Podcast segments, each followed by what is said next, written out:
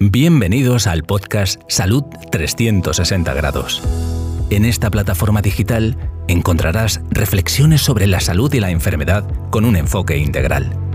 Es decir, vemos la vida humana desde una óptica multidimensional, integrando el área mental, emocional, física, espiritual, social y vocacional.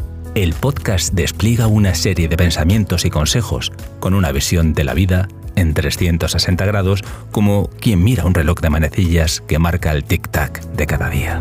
Dado que el nivel del estado de salud de una persona es extremadamente complejo, el doctor Solís nos ayuda a descubrir y corregir factores determinantes de la salud.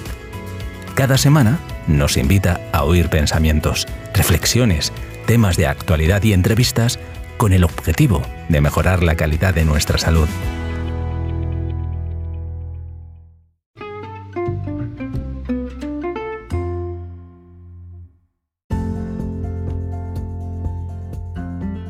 Continuamos con la temática de desórdenes de atracción interpersonal, segunda parte. Para mí vivimos un tiempo crítico y confuso del amor, a lo que yo denomino desórdenes del amor. Para entender lo que quiero decir, necesitamos clarificar el concepto de amor visto desde los cuatro significados en griego, eh, que deben estar integrados armónicamente en el desarrollo de la vida humana. Y vamos a ser uh, un poquito esquemáticos para que podamos clarificar los conceptos. El primer palabra o el primer concepto que quiero clarificar es ágape, que ágape es un término que proviene del griego y se utiliza en diferentes contextos, principalmente en la filosofía y la teología y la literatura. En la filosofía y la teología, ágape se refiere a un tipo de amor desinteresado que se ofrece sin esperar nada a cambio, que se caracteriza por el amor incondicional y la entrega hacia los demás.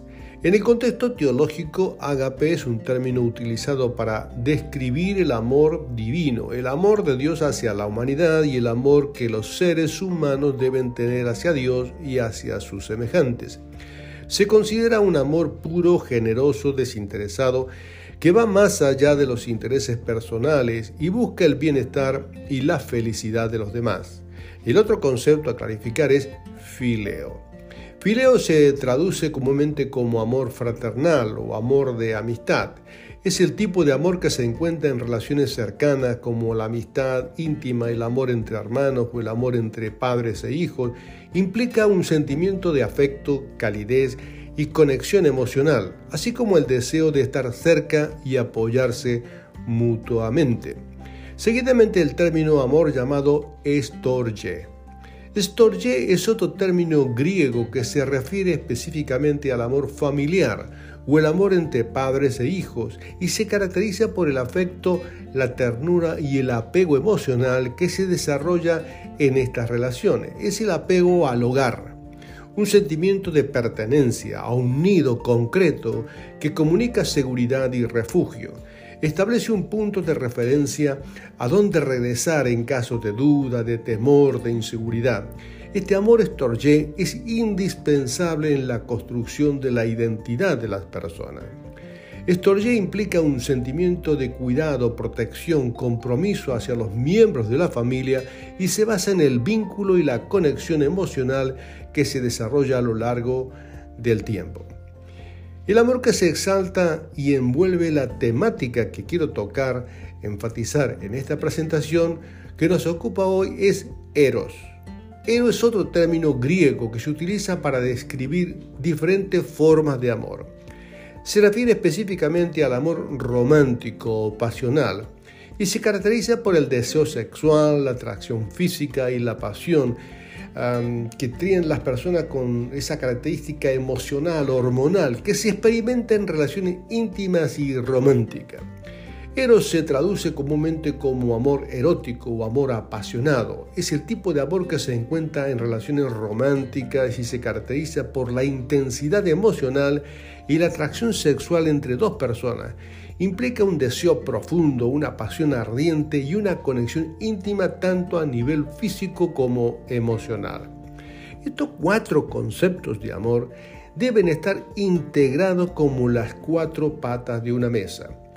Patas iguales con la misma proporción para contener y soportar todo el andamiaje del desarrollo humano, como las cuatro ruedas de un vehículo a motor, mismo diámetro y contenido de aire para que el vehículo se pueda desplazar de una forma equilibrada y segura. Pero estamos entrando en una sociedad líquida, un concepto recientemente acullado por el sociólogo Sigmund Bauman y que se refiere a una forma de organización social caracterizada por la fluidez, la inestabilidad y la falta de estructuras sólidas y duraderas. En esta sociedad, las relaciones humanas, los vínculos sociales y las instituciones tienden a ser más volátiles y cambiantes, en especial el desorden del amor según los cuatro conceptos que acabo de exponer. Una de las principales características de la sociedad líquida es la fragilidad de los lazos sociales y afectivos.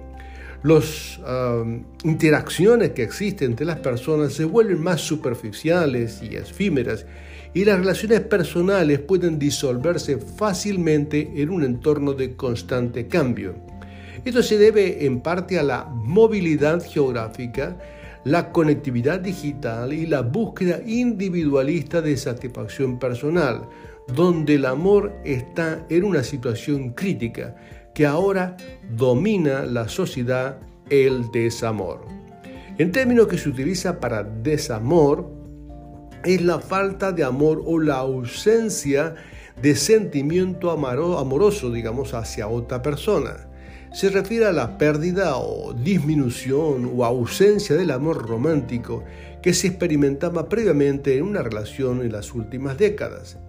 El desamor puede manifestarse de diferentes maneras, por ejemplo, en la ruptura o separación de las relaciones de pareja, donde los sentimientos amorosos se desvanecen o se pierden. También se observa en las relaciones familiares o amistades cuando se produce un distanciamiento emocional o se rompen los lazos afectivos que antes existían. El desamor genera una serie de emociones negativas como tristeza, angustia, decepción, ira, resentimiento, un caldo de cultivos ideal para el crecimiento de relaciones con desórdenes afectivos.